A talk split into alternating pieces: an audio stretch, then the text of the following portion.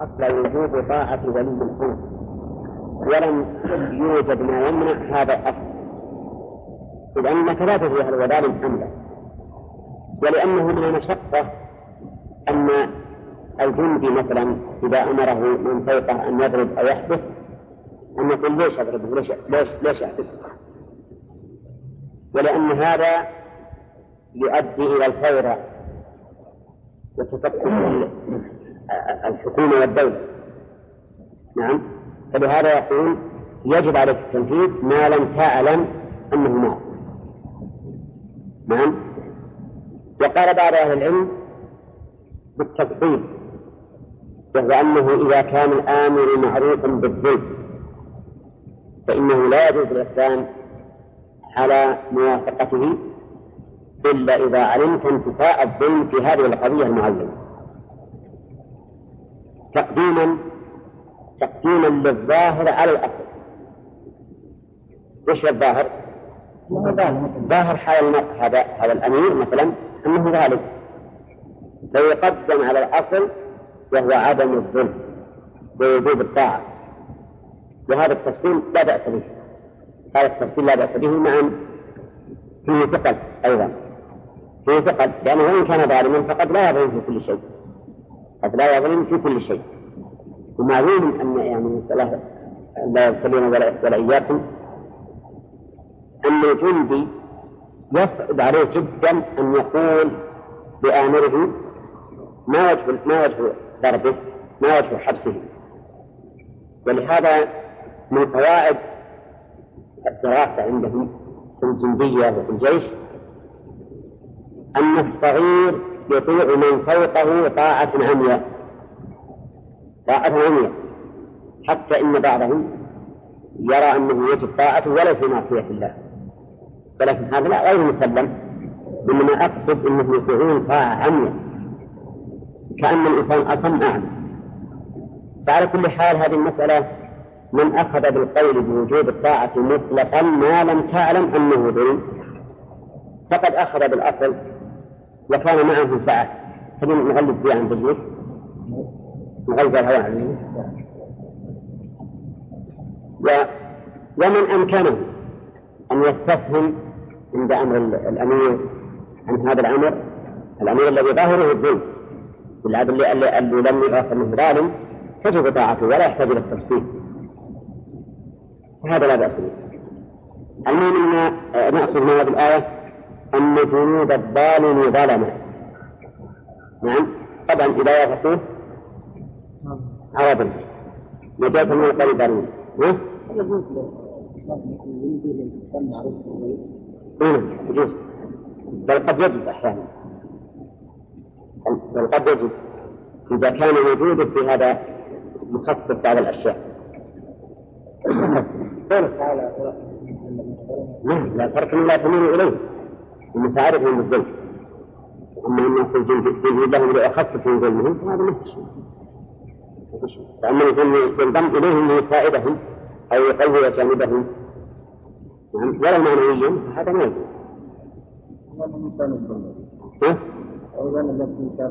كم الناس مثلا يمكن يخلى على بس يمكن حتى القراءة اللي في المحاكم على سبب يعني اليوم قل قل من يكون عمله لله. أكثر الناس يريدون الدنيا والمال طيب. قال جوة من قبل قالت إحداهما يا أبا تستأجره إن خير من استأجرت القوي الأمين. يستفاد من هذا جواز آه تكلم المرأة بحضور الأجنبي. انتظروا إلى هذه الفائدة. هل هل نوافق على هذا ولا لا؟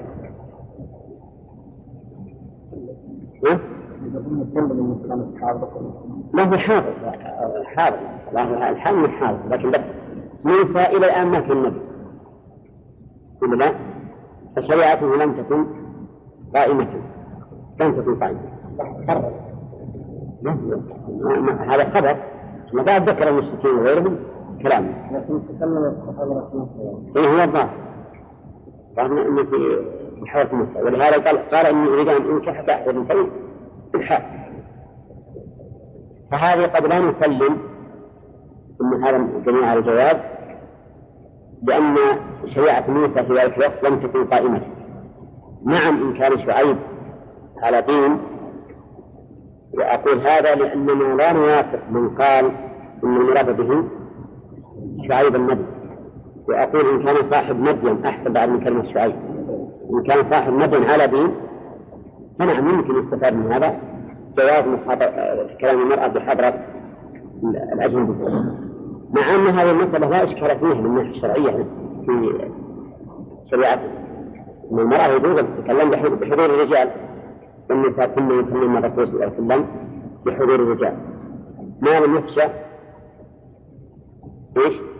الفتنة خشية الفتنة الفتنة ممنوعة حتى في الأمور المباحة. طيب نعم. وش؟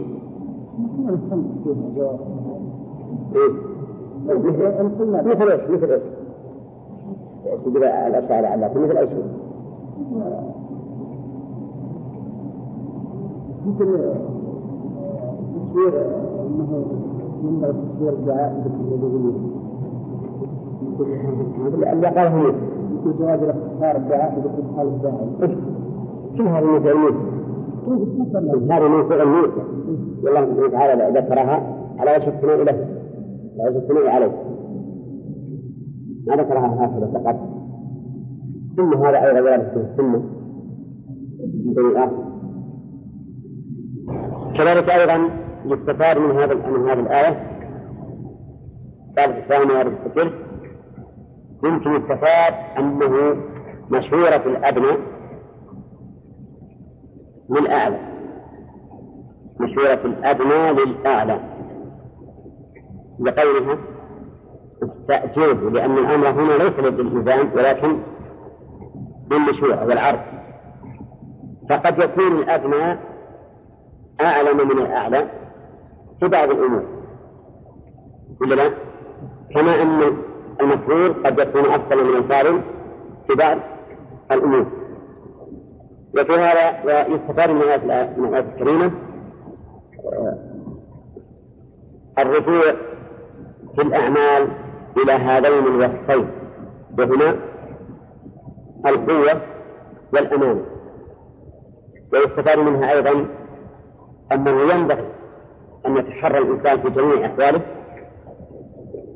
وأعماله من كان قويا أمينا بقولها إن خير ما استأجر القوي الأمين. والقوة كما سأل الأخ إبراهيم القوة في العمل بحسبه فالقوة على الأعمال البدنية معناه قوة البدن. والقوة في الأمور الفكرية قوة الفكر في هذا الشيء. والقوة في الأمور الحربية نفس الحرب فكل شيء قوته بحسبه. وباختلال أحد الوصفين يختل العمل. إذا اختلت القوة وصار الإنسان ضعيفا ما أمكنه أن يقوم بالعمل ولو كان من آمن الناس ولهذا قال النبي عليه الصلاة والسلام لأبي ذر إنك رجل ضعيف. فلا تولين إمارة ولا على مال يتيم فقول إنك رجل ضعيف هنا الضعف. هو ضد الأمانة ولا لا؟ أو ضد القوة. ضد القوة الرجل أمين. لكنه ضعيف. في في تولي الأمانة. فعليه نقول إن الإنسان قد تختلف فيه القوة أو الضعف أو الأمانة. والكمال وجود القوة ووجود الأمانة قال إني أريد أن أنكحك بس بس قال إني أريد أن أنكحك إحدى ابنتي هاتين على أن تأجرني ثمانية حجج.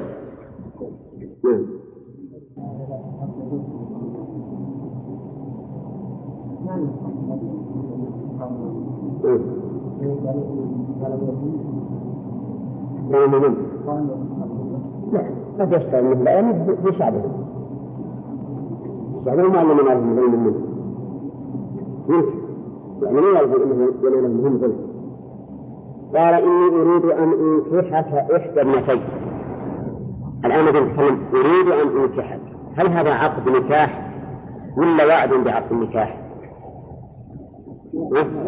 أريد أن أنكح وليس وليس عقدا. وعلى هذا فلا يكون فيه دليل على جواز العقد على المبهمة. لأنه يقول أريد أن أنكحك. وما أنكحك؟ أزوجك.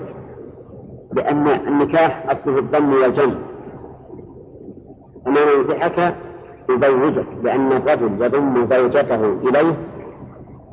نعم. ويجتمع إليه. وقول إحدى ابنتي هاتين. قوله إحدى ابنتي هذا مبهم. ما ندري هي الكبرى أو الصغرى. ولهذا يقول وهي الكبرى أو الصغرى. وقوله ابنتي أصلها ابنتين لي. وحدث اثنين من أجل الإضافة. ولهذا نقول إن ابنتي مجرورة بالياء نيابة عن الكسرة لأنه مثنى وحدثت النون من أجل الإضافة وقوله هاتين اسم إشارة. لتعيين البنتين لتعيين البنتين. فهل معنى ذلك؟ آه أنه أن له بنات أخريات لأن الإشارة تخرج من أباهما أو أن المعنى أن أن موسى عليه الصلاة والسلام قد لا يعلم أن هاتين البنتين له. قد يقول إني إحدى ابنتين ولا يدري من بين بناته إلا ليست بنات وهذا هو الأفضل وأن الإشارة وأن تعيينهما بالإشارة لأن لا يتوهم المخاطب بأن له بنات أخرى. نعم. وليس المعنى إن إن أنه يعين هاتين ليخرج بقية البنات. وغير بعض المفسرين قال إن هذا لإخراج بقية البنات. لأنه بنات سبع. نعم. وهذا أخرجهما بالتعيين. فيقال ليس كذلك. وليس في الآية ما يدل عليه. ولكن لما قال الآن لو يقول لشخص أنا أريد أن إحدى ابنتين وعندي امرأتين هل يفهم أنه مثل؟ ما يفهم حتى أقول هاتين.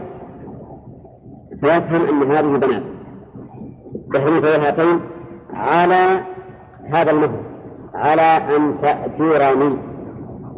تأجرني يعني تأجرني نفسك ثمانية حجج تكون أجيرا لي في رأي غنمي ثمانية حجج أي سنين.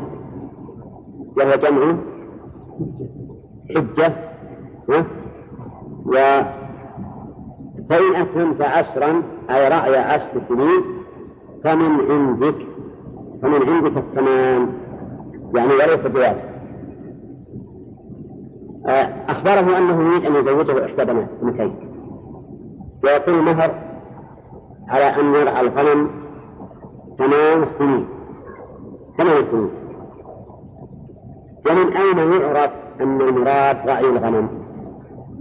إذ قد يكون تأجره نفسك لأجل تكون بناء هندي أو حرافا أو ما أشبه ذلك. إيه مثال مثال القصة. يا أبا تستأجر إن خير من استأجرت القوية يعني والقضية كلها العمل الذي أمامه الآن هو رعي الغنم. وعلم بذلك أنه أراد أي صاحب مدين أن يستأجر موسى صلى الله عليه وسلم برعي الغنم. ثمانية سنوات. فإن أتم عشرا فمن عنده؟ يعني السنتان تكونان تضرعا والعقد على ثمان سنوات. قال وما أريد أن أشق عليك باشتراط العشر قوله ما أريد أن أشق عليك باشتراط العشر هذا فيه نظر في غير ظاهر لأن اشتراط العشر لو قبله موسى. في مشقة؟ ما في مشقة. وإلا لقلنا إن اشتراط الثمان بدل الست في مشقة. ولكن ما أريد أن أشق عليك في حال معاملتك بتنفيذ العقد. يعني معناه أني سأتساهل لو فات يوم من الأيام ما رأيت أو ما أشبه ذلك أو حصل عليك أثر من مرض أو غيره فإنني لا أشق عليك بهذا. تكون عدم المشقة في أي شيء؟ في تنفيذ الإجارة. في تنفيذ الإجارة. أما في زيادة المدة فليس هذا بمشقة إلى واحد. وإلا لقلنا إن الثمان بالنسبة للست. تكون مشقة. فالصواب بلا ريب لا أريد أن أشق عليك حال تنفيذ العمل. لأن بعض الناس يكون عندك مشقة في المعاملة. في حال تنفيذ العقد. تجد مثل ما يسمح له يتأخر وإذا حصل له مرض يلزمه. نعم. أو يقول عوضني عن هذا اليوم. أو أسقط لي من الأجرة وما أشبه ذلك. فيقول لا أريد أن أشق عليه. ستجدني ولهذا قال ستجدني إن شاء الله من الصالحين. فوعده في قوله ستجدني. الآن ولا في المستقبل؟ في المستقبل لأن السين هذه تحول المضارع إلى المستقبل. وهي كما مر علينا تفيد التحقير والتقريب. ففيها ثلاث فوائد. إذا دخلت المضارع تحويله إلى المستقبل وتحقيقه وتقريبه. فهمتم؟ وقد ستجدني إن شاء الله من وجد يجد إذا أدرك الشيء. ولكنه قال إن شاء الله من الصابرين. وهذا يدل على أن صاحب مدين مؤمن لأن كلامه هذا يدل على إيمانه وأنه على ملة. وقول إن شاء الله تعليق. فهل هو تعليق يراد به حقيقته؟ يقول المؤلف إنه للتبرك إنه للتبرك والذي حمل المؤلف على ذلك هو أن قوله ستجدني وعد منه. والوعد إذا علق لم يكن مجزوما به. فلهذا قال إن شاء الله بالتبرك لئلا ينافي الوعد. ولكنه في الحقيقة لا يحتاج لا, لا, لا ينبغي أن نحمله على التبرك بل نحمله على التعليق الحقيقي بالمشيئة. لأن هذا الإنسان لأن عزم الإنسان على الشيء مجنون به. لكن تنفيذ الشيء. ما يستطيع يجزم به الإنسان. أبدا. مهما كان الأمر. ولا تقولن لشيء إني فاعل ذلك غدا إلا أن يشاء الله. الذي نرى من هذا التعليق على على حقيقته. وليس للتبرع لماذا؟ لأن تنفيذ هذا الشيء ليس بيد صاحب المبنى غير ليس بصاحبه ليس بيده فإن الأمور قد تخلف وقوله إن شاء الله من الصابرين. هذه الجملة محلها من الصالحين. محلها من الإعراب. يسمونها جملة معترضة. بين إيش؟ بين الفعل ومفعوله. لأن ستجدني تنصب مفعولين. المفعول الأول قليل والمفعول الثاني من الصالحين الجار والمجرور وهنا فعل جاءت الجملة المعترضة بين الفعل ومفعوله. وقول من الصالحين الوافين بالعهد. الوافين بالعهد. نعم. لأن صلاح كل شيء بحسبه فهنا المصلحة تجارة والصلاح فيها يكون بالوفاء وفي كل موضع بحسبه الصلاح في الدين هو القيام بطاعة الله؟ وصلاح الطعام أن لا يكون متغيرا برائحة كريهة أو انحفاظ فالصلاح في كل يدعون بحسبه قال ذلك بيني وبينك. قال موسى ذلك الذي قلته بيني وبينك. شف. ذلك بيني وبينك حقيقة هذا القبول. لأن عندنا كل أخ يحتاج إلى إيجاب وقبول. إيجاب من الباب وقبول من الأخ. قل إيجاب من الباب سواء بايع. أو مؤجر أو مزوج أو ما أشبه ذلك. وقبول من؟ من الآخر. الإيجاب من صاحب مدين قوله أريد أن أنكحك على أن تأجره. والقبول من موسى؟ ذلك بيني وبينك. معناه من موافق. وقابل مع أنه بالأول رحمة نقول أريد أن أنكحك على. ولا قال أنكحتك على. متأجرا.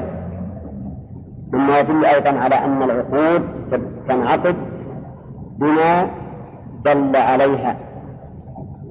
لأن الإرادة عن الشيء ليست هي الشيء. إرادة الشيء ليست هي الشيء. ولذلك قال الرجل لامرأته أريد أن أطلقك. أو أبى أطلق صار طلاقا لا. لأن الإرادة غير الفعل. لكن هذا يدل على القول الراجح في هذه المسألة التي نتعرض لها إن شاء الله في ذكر الفوائد وهو أن العقود تنعقد بما دل عليه. ما له صيغة معينة؟ نعم حتى إنها ربما تنعقد بالفعل كما في انعقاد البيع.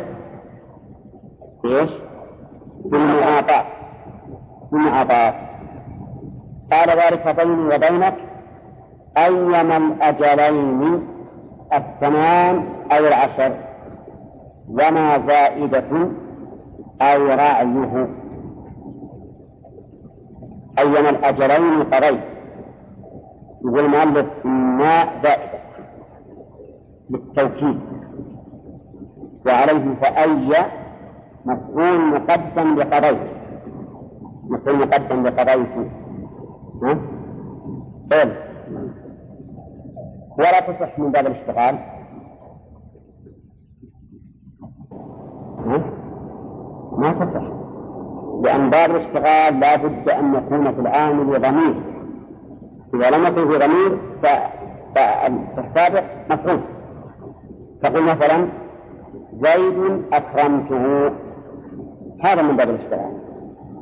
لأن فيه ضمير. لكن زيدا أكرمت بدون ضمير هذا من باب المفعول المقدم وليس من باب الاشتغال الذي معنا الآن يماثل يماثل زيدا أكرمته ولا يماثل زيدا أكرمته؟ ها؟ ها؟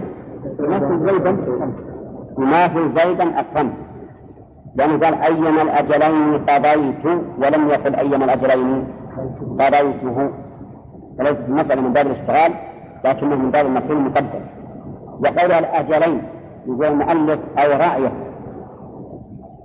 لأنه نعم حقيقة هذا ما حاجة إلى تفسير لأنه معروف من السياق. فموسى سيقضي الأجلين ولا سيقضي الرأي؟ وش عمله؟ الرأي. إذا سيقضي الرأي في الأجلين. ولهذا قال المؤلف أو رأيه. لكن هذا سائر في اللغة العربية وكثير. أنه يطلق الأجل على العمل. على, على العمل. نعم. فالمعنى أي من الأجلين قضيت؟ يعني المدتين قضيته بالرأي. قضيتها بالرأي. فالصواب أن يبقى المرمي على ظاهره. ويقال إنه أيما الأجلين قضيت بالرأي. ويكون بالرأي حدث لأنه معروف. أما أن نقدر أن المفعول رأي وأن هذا على سبيل التوسع والمجاز فيه نظر. وقوله أيها الأجلين قضيت الأجلين عندنا الآن ثمان سنين وهي واجبة. وعشر وهي نفل. نفل من ولهذا قال إن أتممت عشرا فمن عندك. قال فلا عدوان علي أي من الأجلين قضيت فلا عدوان قضيت به أي فرغت منه.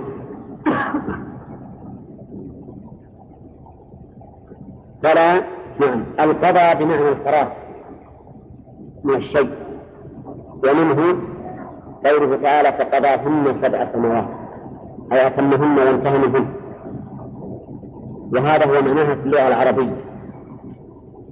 وأما في الاصطلاح فإن القضاء ما فعل بعد فواته عند الفقهاء القضاء ما فعل بعد فواته ولهذا يقولون الرجل إذا صلى الصلاة بعد الوقت تسمى قضاء.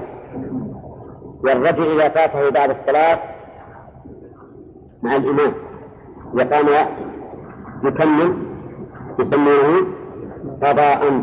يسمونه قضاء ولهذا يقولون إنه يقرأ فيه سورة مع الفاتحة ويستفتح ويتعوذ كأنه الآن دخل في صلاه ولكن الصواب انه قضى بمعنى الإتمام والانتهاء من الشيء. وفي مساله الصلاة يفسر يفسره قول الرسول صلى الله عليه وسلم في الأخرى ما فاتكم فأتم. أي من أجل قريت فلا عدوان علي. لا في يا إبراهيم ما في لا ما هي تأمل.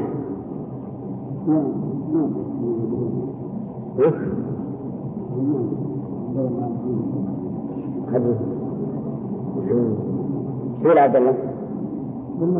ما هي؟ ما هي وش وش يقول؟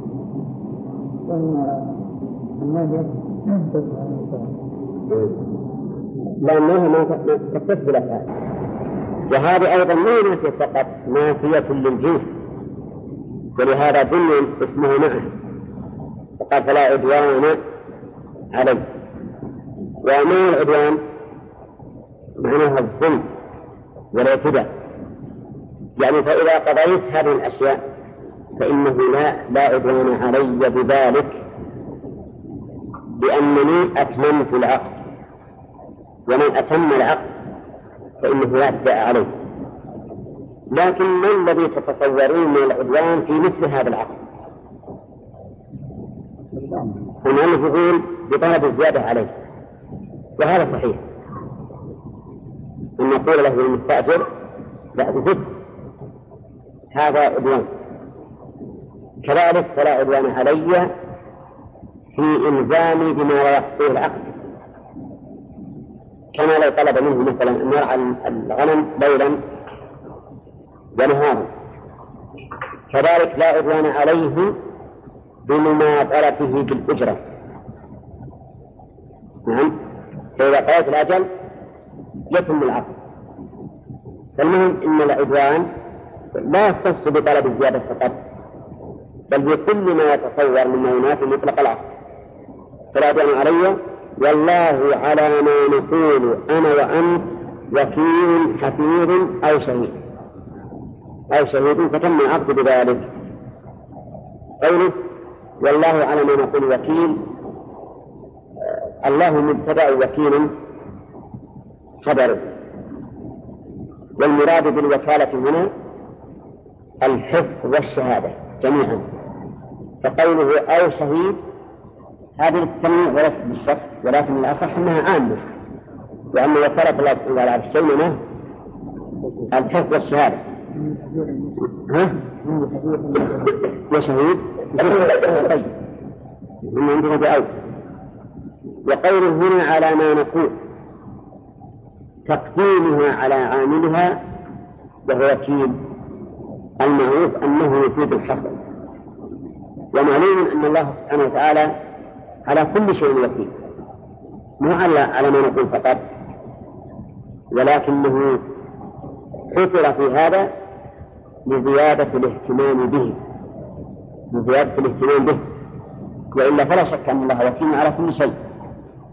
ولكن كأنه يقول لو لم يكن الله شاهدا على شيء لكان شاهدا على ما نقول. من الذي جرى بيننا وفي هذا دليل على أن موسى صلى الله عليه وسلم كان عارفا بالله وعنده الفطرة وإن لم يكن قد نبئ الآن لأن قوله والله على من يكون الوكيل هذا إعتراف منه بالله سبحانه وتعالى وبما له من الصفات كونه سبحانه وتعالى وكيل على وكيل على كل شيء. ظاهر الحالة أنه ما في ما في شهود. ها؟ طيب. يعني قال والله على ما نقول وكيل ما عندهم شهود يثبتون هذا العقد فهل مثلا يكفي مثل في في شرعنا؟ وأن نتفق مع شخص ونكتب والله على ما نقوله وكيل أو شهيد. يكفينا ما ولهذا بعض الناس الآن يحتج عليك ويقول الله شاهد على هذا. نعم الله الشاهد ونعم الشاهد. لكن خلوا يدري بشهادته في آية تدل على صدق ما قلت. قول نقول نعم الله سبحانه وتعالى لا شك انه نعم الشاهد وأن شهادته فوق كل شيء. قل أي شيء أكبر شهادة؟ قل له. ولكننا نقول أين الآية من الله سبحانه وتعالى التي تشهد بأنه حصل كذا وكذا؟ دائما كنا مثلا بما أنه يأتينا بعض الزكوات يجينا مثل فقير يقول أنا والله ما عندي شيء. الله شاهد على ذلك. ما عندي شيء. ما أوتيه يقول الله شاهد على ذلك؟ يقول ما تقبل الله؟ ها؟ إيش الجواب؟ ها؟ أقبله. أقبل الله. لكن هات آية تدل على أن الله شاهد بذلك. أما مجرد كلامك هذا غير غير كل واحد يقول الله الشاهد نعم؟ والنبي عليه الصلاة والسلام يقول الناس بدعواهم يدعي الرجال بما قالوا أموالهم ولكن يبين هذا المدعي. فأنت هات مثلا إذا أنزل الله وحيا بهذا أو جاءت آية تدل على صدقه فنحن نقبل شهادة الله وهي فوق كل شهادة. أما أن تقول أن هذا في الذمة فهذا ما قال فتم العقد بذلك وأمر شعيب ابنته أن تعطي موسى عصا يدفع بها السباع عن غنمه وكانت عصا الأنبياء عنده فوقع في يدها عصا آدم من عاصي الجنة فأخذه موسى بعلم شعيب هذه من من الإسرائيليات اللي ما تصدق وحتى بعد ما هل هل نأخذ من الآية أن موسى عليه الصلاة والسلام أخذ عصا؟ ما في الآية تدل أخذ عصا ولا شيء. تم العقد هذا وصار يعمل به نعم. اي نعم شرطية. نعم. إيه؟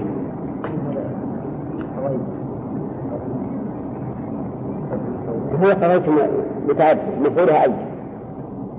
مثل قوله تعالى أيا ما تدعو فله الأسماء الحسنى.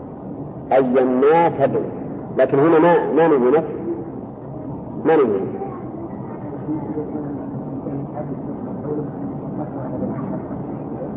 ما ما صار مفعول الآن. ما صار مفعول. مفعول أي نعم.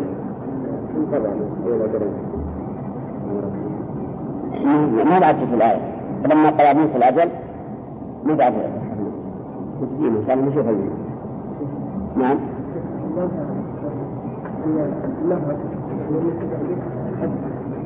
اي ويجينا بالفوائد إن شاء الله. وهل يجوز انه يشترط المهر للاب أو نقول إن هذا حقيقته عائد على البنت لأن حصل فيها فائدة حصل لها فائدة وهي انها تسلم من بعد الغنم والتعب فيها جرى على الألف من المدمر التعب طيب. لا يتربصون بنا إلا إحدى الحسنين ما قال إلا إحدى الحسنين نعم. واضحة ما في إشكال طيب.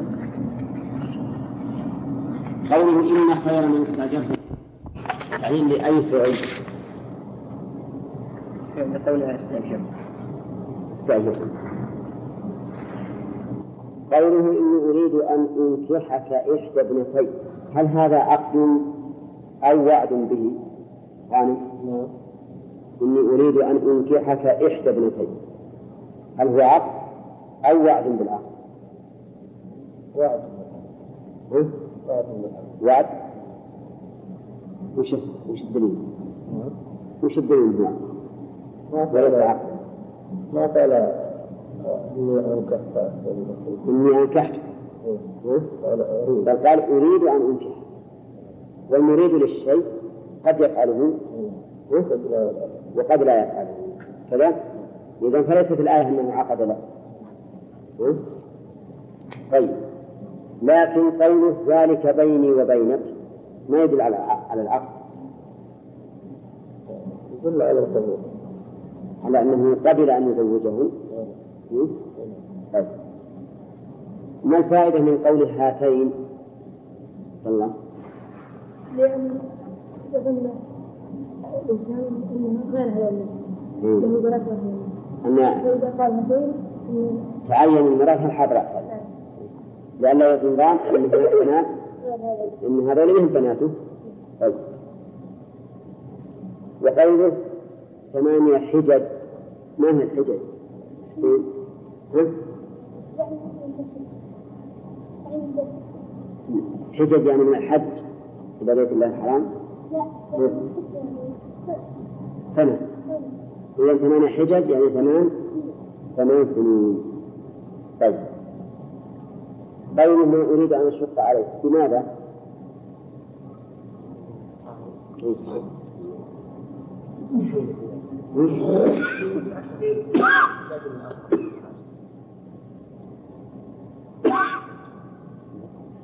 إذا قلنا هكذا يمكن نقول بعد أن الثمان بالنسبة للست مشقة.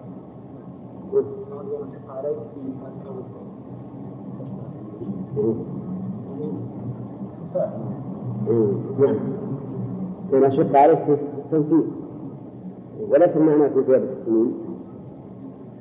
لأن هذا ينتقد بأن الثمان بالنسبة للست زيادة وأيضا العشر قبلها كمان معين نعم. عشر ما ما شق عليك هذا المقدار موسى ما في مشقة من الأصل قوله ستجدني إن شاء الله هذا التعليق ما المراد به؟ المؤلف من مرجح التبرع مم. لأن لا يكون فيه مكان في عقل التجارة لكن الصحيح أنه على باطل الإنسان لا يدري يتم الأمور كما يريد نعم. نعم. نعم. قوله أيما الأجلين قضيت. شرط أيما الأجلين. أو عنه من الإعراب؟ من مراد بالأجلين العشرة العشر أو الثمان وما في قوله أيما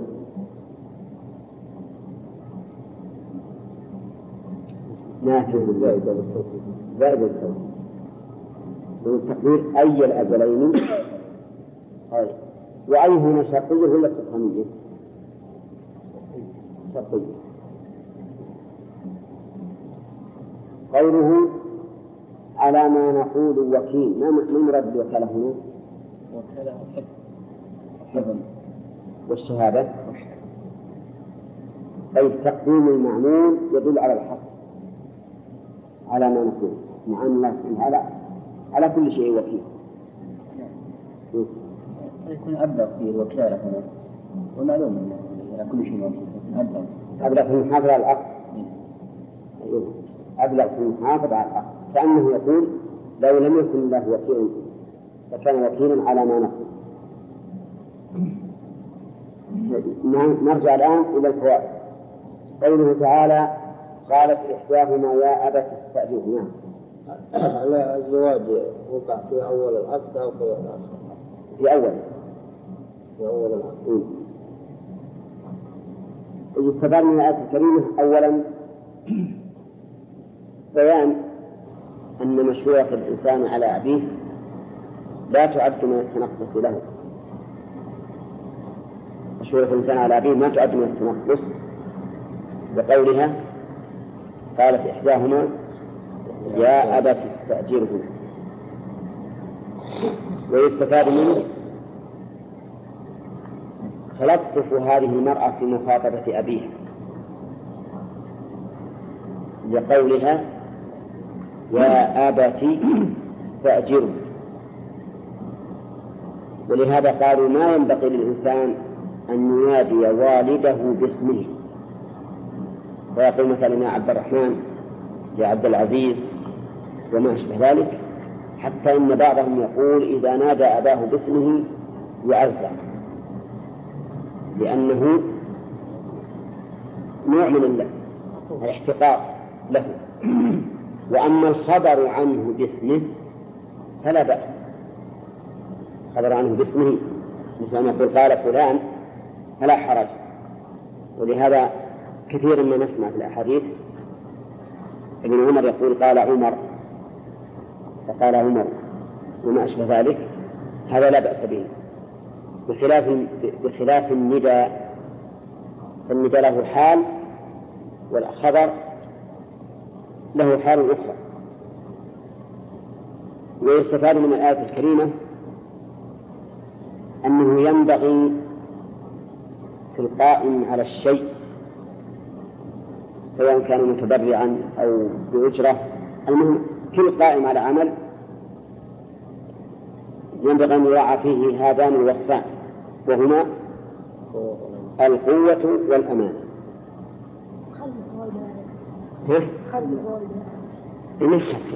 يمكن يجي فارغ ما كتبناه في الأول تكتبونه إيه؟ يستفاد من هذا أنه ينبغي أن يراعى في القائمة على الشيء. هذا من الأمران القوة والأمان. لأن بالقوة القدرة على التنفيذ وبالأمانة الإتمام والإكمال. ويستفاد من الآية الكريمة أن موسى صلى الله عليه وسلم كان متصفا بهذين الوصفين القوة والأمانة لأن قلنا أنها الجملة هذه تعليم لقولها. استأجره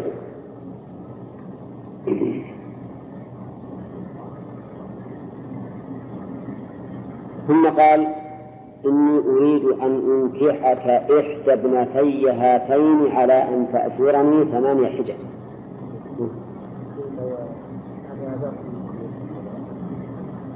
كنيته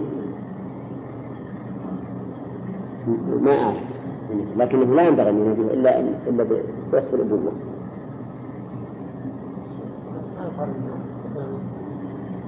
وصف الأبوة له بالنسبة لوالديه كل لا.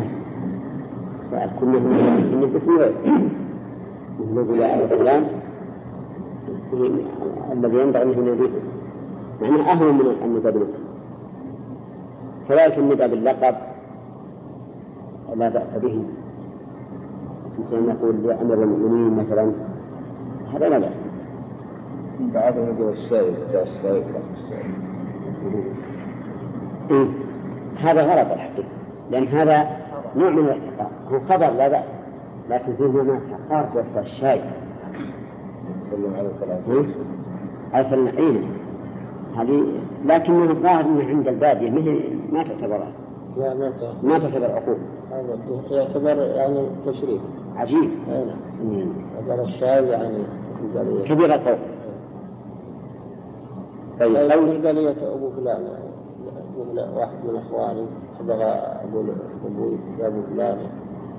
هي الكنية اللي قال أحمس هي اللي سأل عنها فأنا أقول ما الكنية أهون من الاسم أهون من الاسم طيب يقول قالت قال إني أريد أن أنكحك إحدى ابنتي هاتين على أن تأجرني ثمانية حجج. يستفاد من هذه الآية الكريمة نصح هذا الوالد لبناته. نصح هذا الوالد لبناته لأنها لما وصفته بالأمانة والقوة اختارت وهكذا ينبغي للإنسان أن يختار لبناته من يتصف بالقوة والأمان. ويستفاد من هذا جواز خطبة الزوج. جواز خطبة الزوج. يعني إنك أنت تخطب الزوج لبنتك. مع إن العادة العكس. لكن هذا جائز. ويدل له أيضا أن أمير المؤمنين تعدى على الرابع لأنه كان يسمع النبي صلى الله عليه وسلم يذكره فلم يشا أن يتقدم بين يديه هنا ثم خطبه النبي صلى الله عليه وسلم. المهم إن خطبة الإنسان الرجل لابنته هذا أمر مشروع ومعروف فيما سبق وفي هذه الأمة. ويستفاد منه يستفاد من هذا أيضا كرم هذا الرجل كرم هذا الرجل ووجهه أنه خير موسى خيره بالبنتين. قال اختر إحداهما وهذا من الكرم لأنه في الحقيقة أن التخيير أوسع للإنسان. وأطيب لنفسه حيث يختار ما يراه أنسى ف... لكن لو قال إني أريد أن حكاية هذه البنت فقد يكون الرجل لا غبة له فيها. أما إحدى ابنتين التخيير يدل على الكرم وأن الإنسان جعله وأنه جعله في سعة. ويستفاد من ذلك حتى نناقش جواز العقد على المبهمة إيجابا لا قبول. يعني معناه أنه يقول زوجتك إحدى ابنتي فيقول الزوج قبلت نكاح فلان. قبلت نكاح فلان. وهذه هذه المسألة لها ثلاث صور. إما أن يحصل التعيين بالإيجاب والقبول. يحصل التعيين في الإيجاب والقبول. فيقول زوجتك بنتي عائشة. فيقول قبلت هذا تعيين لا ما في خلاف هذا تعيين في الإيجاب وفي القبول. فالإيجاب الولي قال زوجتك بنتي عائشة عينه والزوج قال قبلت قبلت الزواج هذه المرأة. وإما أن يكون الإبهام في الإيجاب والقبول. فلا يصح. مثل أن يقول زوجتك إحدى ابنتي فيقول قبلت نكاح إحداهما. فهنا لا يجوز لا لا نعقد النكاح. لأنه ما ندري أيهما التي أيتهما التي انعقد نكاحها وإما أن يكون التعيين في الإيجاب دون القبول فيقول مثلا زوجتك بنت عائشة فيقول الزوج قبلت نكاح إحدى بناتك. إيش الحكم؟ لا يجوز. لا نعم. بقينا بالصورة الرابعة. لقينا ثلاث صور والواقع أربع صور. الصورة الرابعة أن يقول زوجتك إحدى بناتي فيقول قبلت نكاح فلان. قبلت نكاح فلان. سميه. فهنا الإبهام في الإيجاب والتعيين في القبول. فهل يصح ولا ما يصح؟ ها؟ المذهب لا يصح. لأنه لا بد أن يكون التعيين في الإيجاب والقبول. ولكن الذي يظهر أنه يصح لأنه لما قال زوجتك إحدى بناتك فقال قبلت عائشة ها؟ معنى حصل التعيين ولا لا؟ حصل لكن الموجب الموجب اللي هو الولي أراد أن يفتح له المجال كل اختيار وهذا الظاهر صحة العقد لا سيما إذا قال زوجتك إحدى بناتي هؤلاء. وعين إذا قبلت عائشة وهي من المعينات. فهذا أيضا أقرب إلى الصحة. لأنه هنا حصل تعيين بأي شيء؟ بالإشارة. بالإشارة. ثم عين واحدة منهم في القبول. هل نقول في القصة هذه دليل على هذه المسألة؟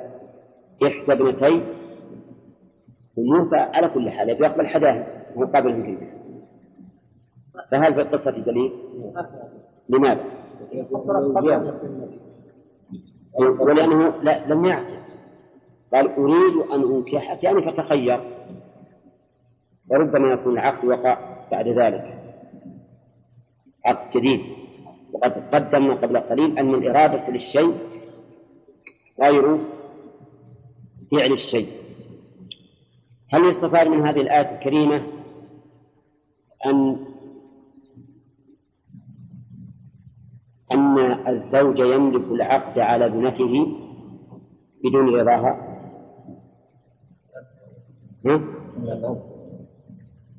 قصد الأب الأب يملك العقد على ابنته بدون رضاها ها؟ الآية الآية ما فيها دليل. الآية نفسها نفسها ما فيها دليل. إذ من الممكن أن يكون الأب قد استأذن منهما قبل ذلك. أو أنه فهم منهما الرضا بكونه بكونها عرضت عليه ووصفته بالقوة والأمانة. وعلى كل على كل تقدير حتى لو فرضنا احتمال أنه لم يستأذن فإن شريعتنا وردت بخلاف ذلك. وأنه لا يجوز للإنسان أن يزوج ابنته بدون رضاه. وأن العقد إذا زوج ابنته بدون رضاها يعتبر باطلا. ليس بصحيح. ويستفاد من الآية الكريمة جواز اشتراط الأب شيئا من الصداق له.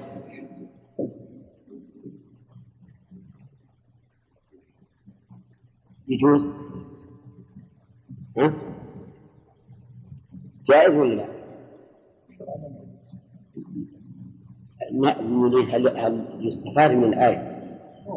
أنه يجوز للأب أن يشترط شيئا من من المهر له. الغنم من هي للأب. ورأيها له. وهنا بزوجه على أن يأجره ثمان حجج برأي الغنم فيكون فيكون فيه دليل على أنه يجوز أن يشترط الأب مهر ابنته لها له. وهذا فيه إشكال بالنسبة لشريعتنا لأن الله يقول وآتوا النساء صدقاتهن نحلة فإن طبن لكم عن شيء من نفس فكلوه. وقال فنصف ما فرضتم إلا أن يعفون. أو يعفو الذي بيده عقد النكاح.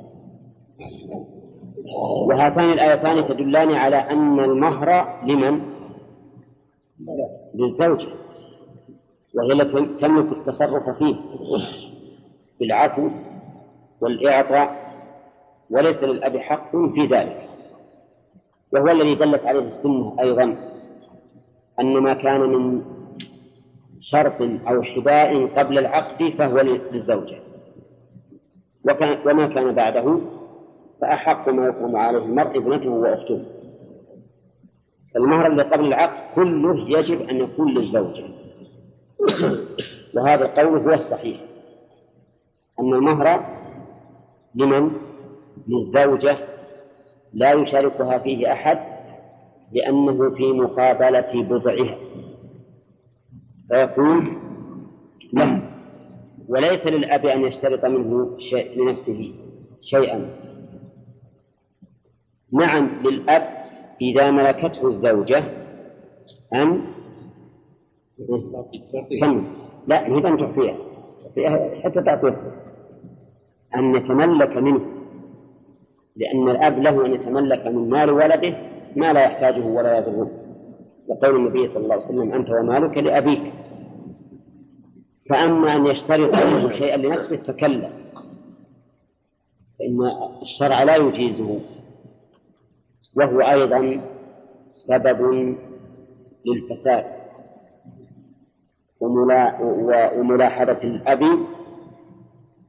للمهر يبدأ يزوج من يشترط له أكثر وإن لم يكن كفوا. ويمنع من من لا يشترط له وإن كان كفءا. فالمصلحة والشرع كلاهما يقتضي أنه لا يجوز للأب أن يشترط لنفسه شيئا من المهر. طيب والأم والأخ؟ ها؟ من باب أولى الآن البادي والعياذ بالله على خلاف هذا يشترط الأب شيء والأم شيء والأخ شيء والمرضعة شيء. والكلب شيء حمار الغنم شيء. وهكذا. يبقى المرأة مالا من المهر لها مثل مال الحمار والكلب. وهذا ما يجوز. حرام. يجب أن يكون المهر كله لمن؟ للزوج. ولا لأحد عليه سلطة إلا الأب. فله سلطة عليه متى؟ بعد ما تملكه. ويدخل في ملكها. فللأب أن يتملك من مال ولده ما لا يضره ولا يحتاجه. طيب هذه الآية استدل بها بعض العلماء على أنه يجوز للإنسان أن يشترط من مهر ابنته شيئا. المهر كله أو بعض؟ نقول لا لا يصح. لأن شرعنا ورد بإيش؟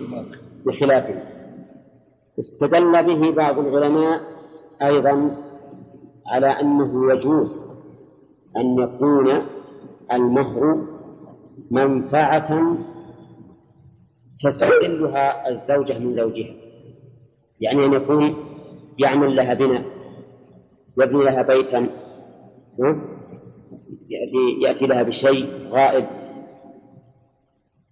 والإستدلال واضح ولا لا؟ لأن رعي الغنم منفعة عنه.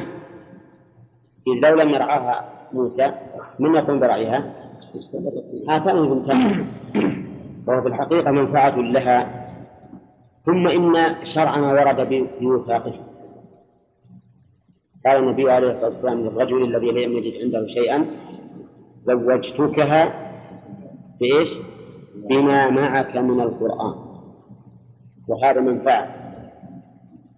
لكن لو اشترطت عليه أن يخدمه أن يكون مهرها خدمتها. مثل هذه المرأة عجوز كبيرة خطبها الإنسان ما عنده مال أو عنده مال. وقالت المهر إنك تخدم. تشيل مثلا أتوضأ.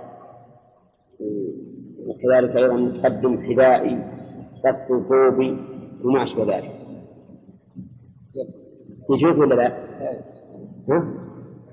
فيه خلاف بين أهل العلم. منهم من يقول إنه لا يجوز لأن مقام الزوج أن يكون أعلى من مقام الزوجة. فإن الزوج سيد كما قال الله تعالى وألف يا سيدها لدى الباب والزوج رجل فهو قوام على المرأة الرجال قوامون على النساء. والمرأة أسير عند الزوج. أسيرة اتقوا الله في النساء فإنهن هوان عندكم. وإذا قلنا إنه يجوز أن يكون المهر خدمتها انعكست القضية. صار الأعلى هو الأسفل. فلا يجوز. ولكن المذهب جواز ذلك. يذهبون جواز هذا الشيء. لأنها منفعة. وسواء وكما يجوز أن تتزوجه على أن يبني بيتها ويرعى غنمها فكذلك أن يقوم بخدمتها. والتعليل هذا لا يمنع. لا يمنع. نعم يكون يكون زوج يخدمها في مشاركة عليه وتخدمه فيما يجب عليه.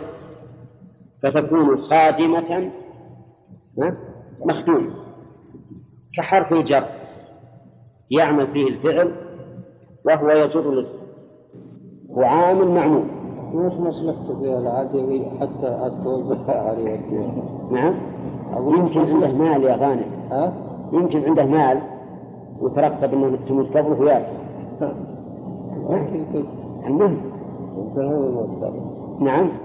هذا يموت قبلها لكن حسب الحال هذا رجل شاب فقير ولا امرأة عجوز كبيرة عندها أموال عظيمة. وقال ربما إنه تموت قبلي فأرث ما خاف أنا أخذنا نعم. جواز اشتراط الآن. وقد يكون أيضا إلى غير هذا السبب. قد يكون لرفع حسبه. قد يكون لرفع حسبه.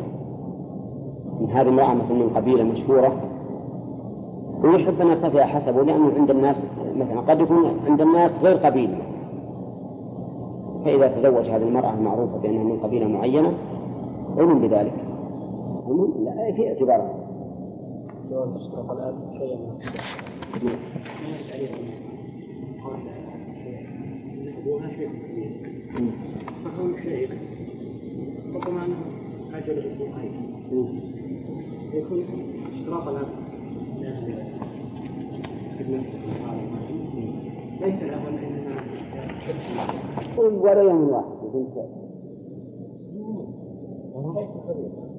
بنت لأن لأن غنمها الآن إذا تزوجت المرأة فبتلهو بزوجها الرعي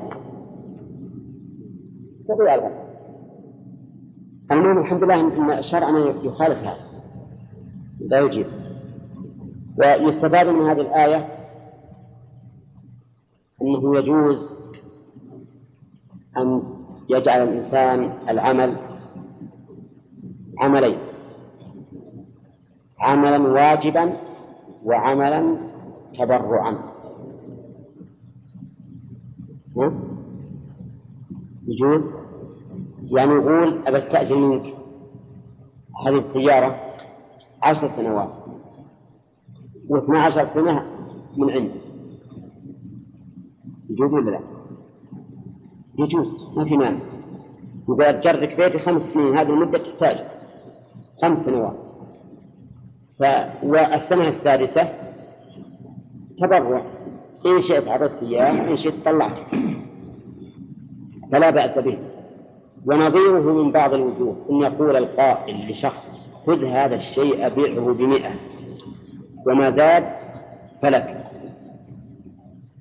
فإن هذا جائز. بشرط أن يكون عند كل من الطرفين معرفة بالسعر. لأن لا ينخدع أحدهما. تبارك واحد مثلا عنده حاجة يبيع وجاء إلى الدلال وقال قال خذ هذه الحاجة بيعها بمئة وما زاد لك. يجوز؟ نقول نعم جائز. يبيعه بمئة وعشرين يأخذ عشرين. بمئة وخمسة يأخذ خمسة. بمئة وعشرة يأخذ عشرة. ولكننا نشترط في هذا أن يكون لدى كل من الوكيل والموكل علم بالسعر لئلا ينخدع أحدهما. أفهمتم يا جماعة؟ ها؟ أي سعر؟ سعر هذه السلعة. يعرف أن مثلا تساوي من المئة قد تزيد قليلا وقد تنقص قليلا. أما أنه ما يدري وش تسوى؟ يقول بيعه بمئة من لو هذاك يبيعه بأربعمائة مثلا يكون سعرها أربعمائة وهو ما دري أو يكون مثلا يعرف سعره ما تساوي خمسين. ها؟ والوكيل ما يدري. من اللي بيبخر هنا؟ ها؟ الوكيل. وفي المسألة الأولى الموكل. وضابط تمام زين. الوكيل إذا صارت أدون من المياه. ما هم بيع السلعة وثبت يصير في معلوم الإضلال على رأيه المهم إنه اذا صار من السعر معروف. إن هي قيمته من المئة إلى تزيد قليل أو تنقص قليل ما يخالف يعرفون هذا.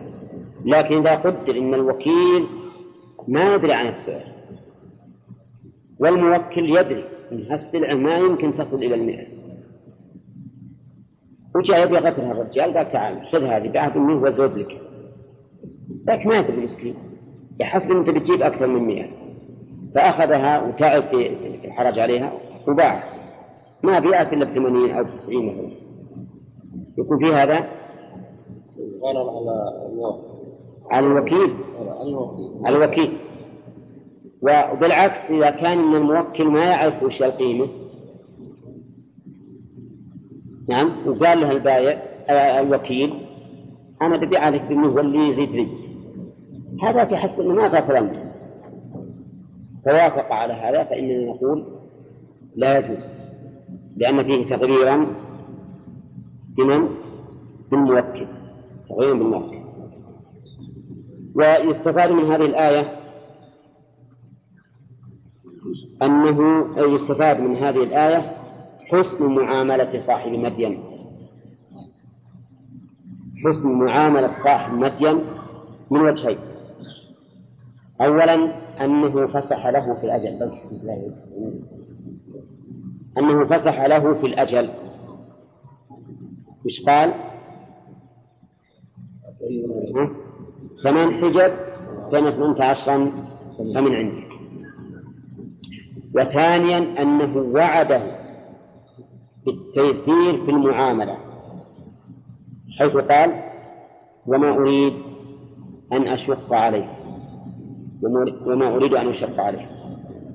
فهذان دليلان على أنه كان سمحا في معاملته. وفي قوله ستجد ويستفاد من قوله ستجدني إن شاء الله من الصالحين أنه لا ينبغي للمرء أن يعزم على فعل الشيء إلا مقرونا بالمشيئة. إلا مقرونا بالمشيئة. لقول ستجدني إن شاء الله. بل إن النبي بل إن الله سبحانه وتعالى نهى نبيه أن يعزم على فعل الشيء بدون قرنه بالمشيئة. فقال تعالى ولا تقولن لشيء إني فاعل ذلك غدا إلا أن يشاء الله. والقرن بالمشيئة جماعة فيه فائدتان. الفائدة الأولى تفويض المرء الأمر إلى الله. وهذا هو تحقيق التوكل. والثاني تيسير الأمر له. تيسير الأمر له. ولهذا قال النبي عليه الصلاة والسلام في قصة سليمان لو قال إن شاء الله لم يحنث وكان دركا لحاجته. وكان دركا لحاجته. فهمتم يا جماعة؟ ترى هذا إذا كان الإنسان يريد أن يخبر عن الفعل أما إذا كان يريد أن يخبر عن عزيمته على الفعل فلا يلزمه قول إن شاء الله.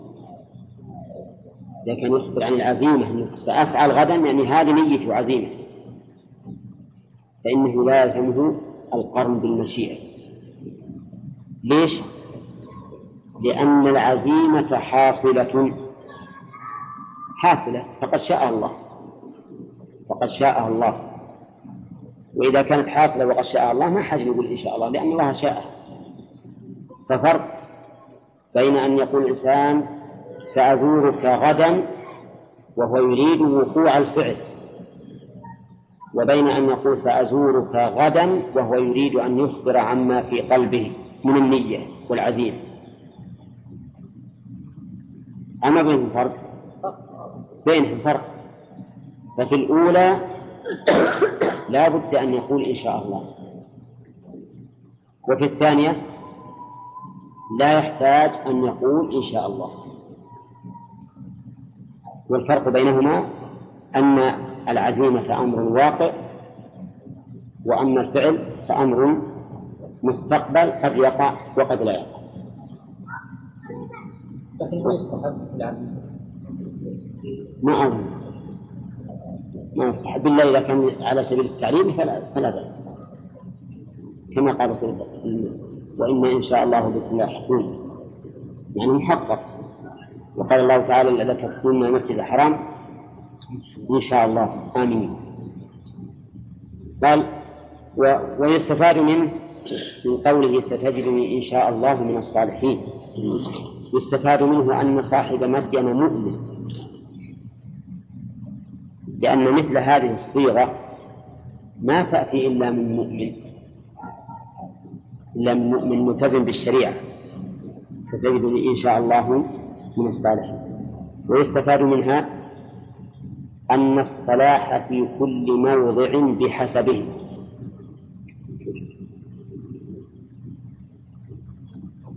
ففي العبادة ها؟ وش الصلاح في العبادة؟ خلاص إيه القيام بم- القيام بما يجب القيام بما يجب من الإخلاص والمتابعة لله وترك المنهيات وفعل المأمورات. والصلاح في المعاملة الوفاء بما يقتضيه العقد هذا الصلاح في المعاملة. الوفاء بما يقتضيه العقد. نعم. هنا ستجدني إن شاء الله من الصالحين أي الأمرين أليق صلاح العبادة ولا المعاملة؟ المعاملة لأن المسألة جاءت آه، تعقيبا على عقد ويستفاد قال الله تعالى بعده قال ذلك بيني وبينك أيما الأجلين قضيت فلا عدوان علي والله على ما نقول وكيل. يستفاد من هذه الآية أن العقود ليس لها صيغ معينة. فتنعقد بما دل عليه. العقود تنعقد بما دل عليها وكذلك الفسوق وكذلك الولايات. كل التصرفات من عقود وفسوق وولايات فإنها تكون؟ تنعقد بما دل عليه. فإنها تصح ما هو تنعقد تصح بما دل عليها. فهمتم؟ ولا يشترط لها لفظ معين. ما يشترط لها لفظ معين. بل تجرى على ما يتعارفه الناس بينهم. حتى عقد النكاح. حتى عقد النكاح على القول الراجح. ما يشترط له صورة معينة يقول زوجتك لو قال زوجتك أنكحتك ملكتك جوزتك عقدت لك على بنتي؟ كل هذا ينعقد به النكاح ما دام أن الأمر معروف في عرف الناس إن هذه الكلمة تدل على هذا العقد فهمتم؟ الأوقاع الوقف والسبيل وما أشبه ذلك مثله تسبيل الإنسان بيته مثلا. مثله ينعقد بما دل عليه. فإذا كان الأمر محتملا إذا كان الأمر محتملا لأن يدل على العقد أو لا يدل حينئذ نرجع إلى اللفظ اللغوي. نرجع إلى اللفظ اللغوي. لأنه إذا لم يكن هناك عرف رجعنا إلى الحقيقة اللغوية. كما ذكروه في الأيمان وغيره. فإذا كان هذا اللفظ قال والله الناس أحد يريد بهذا وأحد ما يريد. نرجع إلى مقتضاه في اللغة العربية. ما لم يكن بين المتعاقدين نية مسبقة بأنهما يريدان هذا العقد. فإذا كان بينهما نية معروفة واتفق عليها عمل به. نعم. طيب الفقهاء رحمهم الله استثنوا بعض العقود وجعلوا لها صيغا معينة؟ النكاح قالوا ما ينعقد إلا بلفظ زوجتك أو أنكحتك فلما قيل لهم إن النبي صلى الله عليه وسلم تزوج صفية وقا وقا وجعل عتقها صداقة. قال أعتقتك وجعلت عتق صداقة قالوا هذه المسألة تستثنى. هذه المسألة تستثنى. ويقال لهم ما الدليل على الاستثناء؟ بل هذه المسألة تدل على أن النكاح ينعقد بإيش؟ بما دل عليه. نعم. منين أخذنا من هذه الآية من العقود تنعقد بما دل عليها؟ من قوله ذلك بيني وبينك. ما قال قبلت النكاح ولا قال قبلت الإجارة ولا شيء. ذلك بيني وبينك؟ ويستفاد من إشارة قوله بيني وبينك أن العقود عهود أن العقود عهود في الحقيقة؟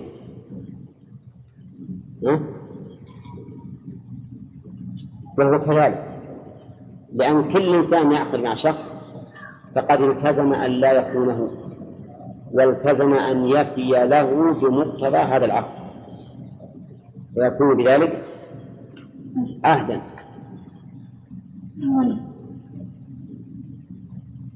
في سورة الإسراء يقول الله تعالى وأوفوا بالعهد. إن العهد كان مسؤولا. قبل قبل هذه الآية شوف الآية ولا تقربوا ولا تقربوا التي إلا بالتي هي أحسن حتى يبلغ أشده وأوفوا بالعهد إن العهد كان مسؤولا. ال- الولاية على على على اليتيم نوع من العهد. وجعله الله تعالى عهدا. جعله الله عهدا. وقد أوفوا بالعهد إن العهد كان مسؤولا. ويستفاد من الآية الكريمة يستفاد من الآية الكريمة أن موسى صلى الله عليه وسلم قبل ما جعله له صاحب مدين من اختيار الأجلين أحد الأجلين إنما قال أيما الأجلين قضيت فلا عدوان علي وبقي العقد مفتوحا ولا معينا؟ ها؟ مفتوح يعني إن أتممت العشر ما تلومه تقول رح اطلع عنه؟ ما تعتدي علي بإخراجي من بيتي وطردي عن غنمي؟ إن أردت العشر وإن وإن أوفيت الثمان ما تلومني وتقول هذا الرجل ما وفى وهذا معنى قوله فلا عدوان علي. لأن لا اعتداء علي. إن أتممت ما تقول اطلع. خلاص كمل الثمان راح. يمن له وإن اقتصرت على الثمان ما تقول هذا الرجل ما وفى وتكلم في بين الناس؟ فلا تعتدي عليه. وهذا حقيقة يتوجه لأنه ربما يسأل سائل يقول كيف يقول أيما أجل قال فلا عدوان علي؟ ها؟ هو يسأل عليه عدوان والرجل وفد من عهد عليه؟ ها؟ يقول ربما أنه يكون عدوان بمعنى أنه إذا أراد الإتمام العشر يقول له لا ويمنع. أو أنه إذا اقتصر على الثمان يبدأ يتكلم به في المجالس. والمؤلف يقول فلا عدوان علي بطلب الزيادة عليه. وهذا تقدم أنه مو صحيح. لأن أصل طلب الزيادة غير وارد. ويستفاد من الآية الكريمة أن الله سبحانه وتعالى حفيظ على كل أحد لقوله والله على ما نقول وكيل. ويستفاد منه جواز تخصيص العموم لغرض. يعني جواز تعليق الشيء العام بأمر خاص لغرض. ما يؤخذ؟ من قوله على ما نقول وكيل فإن هذا يقتضي تخصيص وكالة الله سبحانه وتعالى بما قاله فقط ولكن الأمر ليس كذلك إنما خصص هذا لغرض العناية به وغرض العناية به هل يستفاد منه جواز إشهاد الله على العقد والاقتصار عليه؟ م? ها؟ والله على ما نقول وكيل ها؟ يعطيهم الشهادة لا الشهادة لله أنتم تشهدون لله لا لغرض آخر هو في الحقيقة شرعا ما ما ما يكتفى به شرعا ما يكتفى لكن باطنا فيما بينهما وبين الله يكتفى به وفائدته فائدة ذلك إذا أشهد الله أو جعله الوكيل الحفيظ المراقب فائدته كأنه يقول ينتقم الله تعالى ممن نقض العهد يكون هذا في عرضة عظيمة آه، العقوبة عند نقض هذا العقد لاحظ إنك إذا جعلت الله الشاهد ثم قلت فهذا استهانة بالله ولا لا؟ ها؟ نعم استهانة بالله. مثل ما لو جعلت واحد من المخلوقين شاهد ثم قلت فهذا استهانة بشهادته وتحدي الله وتحدي الله. نعم. أقول الله شاهد لو ما ما قلنا إيه لكن لكن, استشهاده أعظم. استشهاده أعظم. ولا الله شاهد سواء قلنا ولا ما قلنا. لكن الاستشهاد أعظم والتزام الإنسان بمقتضى هذه الشهادة يكون أعظم. يكون إذا فيه توكيد للعقل ولا لا؟ لكن الله الله شاهد علينا. شوف ما عندنا أحد لكن الآن نبي نياك من شيء أنه سبحانه هو الشاهد. إذا وافق هذا يكون أبلغ أبلغ التأكيد لأن مخالفته عرضة للعقوبة ولهذا قل من يحلف بالله كاذبا إلا أصيب كل إنسان يحلف بالله كاذبا في خصومه فإنه يصاب في الدنيا قبل الآخرة. في الآخرة إصابته واضحة وهو أن الله أنه يلقى الله وهو عليه غضبان والعياذ بالله. لكن الغالب أن سبحان الله تعجل له العقوبة في الدنيا. تعجل له العقوبة في الدنيا. والقصص على هذا كثيرة. قصص على هذا كثيرة. حدثني إنسان أنه كان بينه وبين شخص في الخرج خصومة في الخرج تخاصم عند القاضي وأنكر حقه وحلف المدعى عليه. لكن في اليوم التالي خرج هو وعائلته إلى الرياض. فحصل عليهم حادث ومات العائلة كلها. ما بقي له أعوذ بالله. وهذا عقوبة معجلة والعياذ بالله. وقد ذكر بعض السلف أن اليمين الغموس تدع الديار بلاقع. بلاقع يعني خالي من أهله تدمر وتهلك والعياذ بالله. وإنما قال المؤلف أي رعيه لأن نفس الأجل وهو الزمان ليس بيد موسى. بل الذي بيده هو الرعي. يرعى لما قضى الرعي في أجله وقضى بمعنى فرغ قال الله تعالى فلما قضاهن فقضاهن سبع سماوات أي فرغ منهن. فلما قضى موسى الأجل أل هذه بالعهد يعني الأجل الذي بينه وبين صاحب مدين. وقد علمنا أن بينهما أجلين أجلا واجبا وهو ثمان سنوات. وأجلا تبرعا من موسى وهو عشر سنوات. فأي فأيما الأجلين؟ قضى أيهما؟ هل هو الواجب أو التبرع؟ يقول المؤلف رحمه الله فلما قضى موسى الأجل وهو ثمان أو عشر سنين. وهو المظنون به.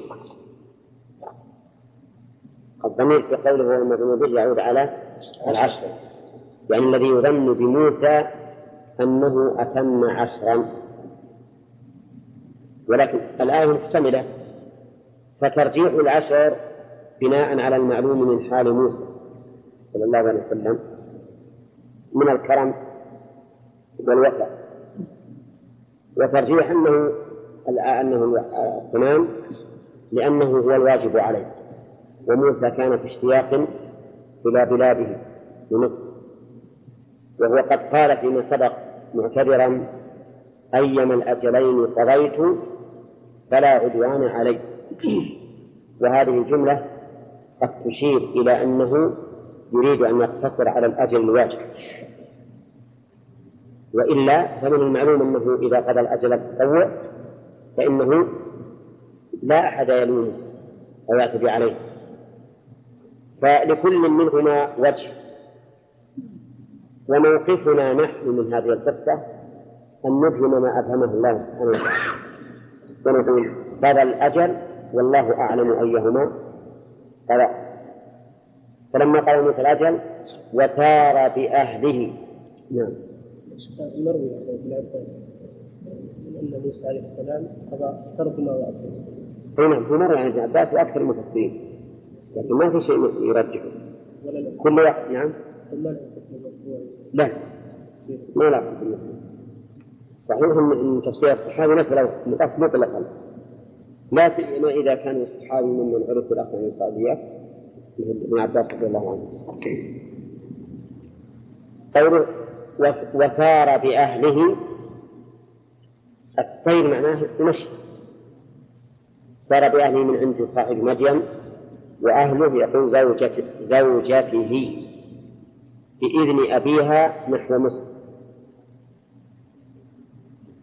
أما قوله زوجته هذا صحيح أن المرا أن الزوجة تسمى أهلا. وأما قوله بإذن أبيها فهذا لا دليل عليه. ولا يحتاج الزوج إذا أراد أن يسافر بزوجته إلى إذن أبيها لماذا؟ لأنه إذا سا... لأنه إذا تزوج المرأة صارت ملكا له يسير بها حيث شاء. اللهم إلا إذا سار بها إلى أمر لا يجوز شرعا فلها أن تمتنع ولأبيها أيضا أن يمنع وإلا فالحق له. طيب لو شرط عليه أن لا يسافر به؟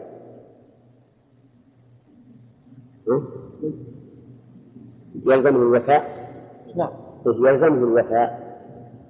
ولكن لو أذنت وأبى أبوها وقد شرط عليه. فهل الحق لها فتسافر؟ أو لأبيها فلا؟ الحق لها. حقيقة أن الحق لها وهذا يتعلق بها شخصيا. وقد ترى أنه من الأفضل لها أن تسافر مع زوجها. طيب آنس أبصر من بعيد. آنس أصل آنس مشتقة من الأنس وهو زوال الوحشة. ولكنها تأتي بمعنى الإبصار بالشيء لأنك إذا أبصرت الشيء وعرفته زال عنك ما تخشاه هنا آنس أبصر من جانب الطور بالضم جبل. وجانب الشيء إيش معناه؟ جهته يعني من جهة الطور. آنس نارا. وهذه النار ليست نارا حقيقية ولكنها نور ولكنها نور وتشبه النار لما أبصر هذه النار وكان الزمن زمن شتاء الزمن زمن شتاء والظاهر والله أعلم أن الليلة كانت مغيمة وأن موسى عليه الصلاة والسلام عنده نوع من الاشتباه في الطريق. كما تدل عليه القصة. آنس نارا فقال لأهله امكثوا هنا. لأهله امكثوا قرأ المؤلف قبل قليل أن المراد بأهله الزوجة وهنا قال لأهله امكثوا وامكثوا خطاب لجماعة ولا لواحدة؟ جماعة. لأنه لو كان لواحدة لقال امكثي فهو لجماعة. فما هو المخرج من هذا الإشكال؟ إذا قلنا بأن الأهل هي الزوجة فقط. قال بعض المفسرين إنه اصطحب معه خادما. اصطحب معه خادما. وقال بعضهم أيضا إنه ولد له منه. بناء على أنه سلمت له من أول العقد. وبقيت معه كم؟ ثمان أو عشر سنين فولد. فعلى هذا يكون يكون الخطاب امكثوا للجماعة مطابقا للواقع. مطابقا للواقع. نعم. لأنه مع زوجة خادم ولد ولا لا؟ لأنهم جماعة. وهذا ليس ببعيد. هذا ليس ببعيد لأن جاءت العادة أن الإنسان إذا سافر لا سيما في مثل هذا الحال أن يصطحب معه من يخدمه. وقوله هنا امكثوا هنا. منين نأخذ منها؟ هنا يعني في مكان